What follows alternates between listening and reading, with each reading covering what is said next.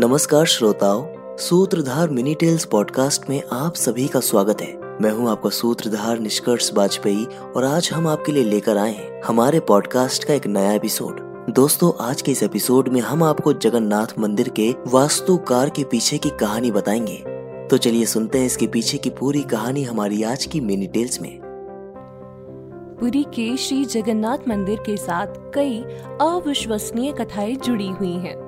माना जाता है कि मंदिर की पतित पावन ध्वजा हमेशा हवा के विपरीत दिशा में ही लहराती है। दिन के किसी भी समय मंदिर के मुख्य गुंबद की परछाई कहीं पर भी दिखाई नहीं पड़ती। समुद्र किनारे बसे होने के कारण इसकी आवाज़ कानों में सुनाई देना बेहद साधारण बात है। परंतु असाधारण बात यह है कि आवाज़ सुनाई तो देगी, लेकिन केवल मंदिर के बाहर तक। जैसे ही कोई मंदिर के मुख्य द्वार के अंदर पाँव रखता है, उसे समुद्र की आवाज़ आनी तुरंत बंद हो जाती है।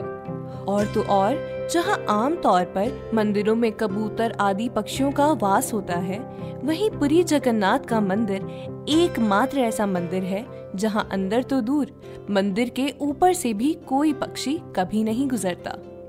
इन सब के अलावा मंदिर के ऊपर लगे विशाल काय सुदर्शन चक्र, जिसे नील चक्र भी कहा जाता है, उसे पुरी में कहीं से भी देखे जाने पर उसके सामने का भाग ही देखा जा सकता है। मतलब नील चक्र को बगल से या उसकी धार को देख पाना असंभव है। दोस्तों, हमें आशा है कि आपको हमारी आज की कहानी पसंद आई होगी। सूत्रधार मिनी टेल्स पॉडकास्ट के अगले एपिसोड में हम आपको जगन्नाथ मंदिर के विशाल रसोई घर के विषय में बताएँगे।